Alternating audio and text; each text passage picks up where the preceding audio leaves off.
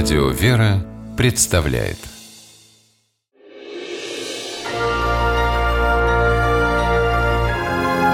Герои моего времени Несколько лет назад с проводницей пассажирского поезда «Москва-Волгоград» Аллой Аитовой произошел из ряда вон выходящий случай.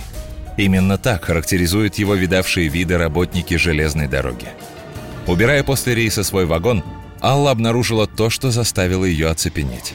В одном из купе осталась забытая кем-то из пассажиров сумка. Внутри лежали пачки денег. Даже не считая, было понятно, что сумма огромна. Как выяснилось потом, под нижней полкой лежали 8 миллионов рублей. Такого случая не мог припомнить даже начальник поезда Владимир Рублев. Шок от того, что человек оставил деньги и ушел. Вот это никто понять не мог. Всех в ступор вело. Алла обратилась в полицию. Пассажира нашли на другой же день и вернули ему миллионы. А эта история попала в СМИ.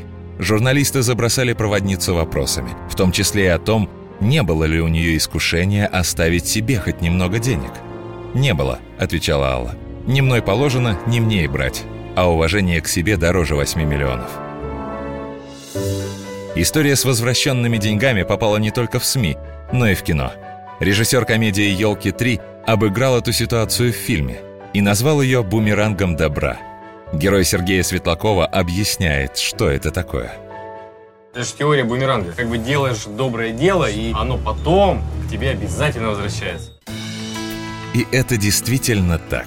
Спустя какое-то время Алла Аитова получила премию в 150 тысяч рублей с формулировкой «за высокие нравственные качества».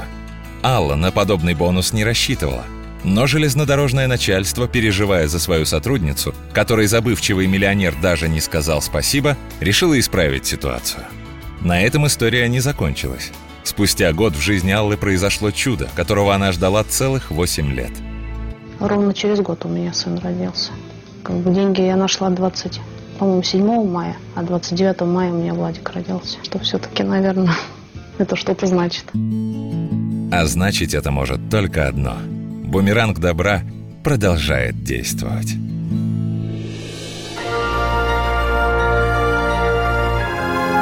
Герои моего времени В программе использованы материалы Первого канала, интернет-версии газеты «Комсомольская правда».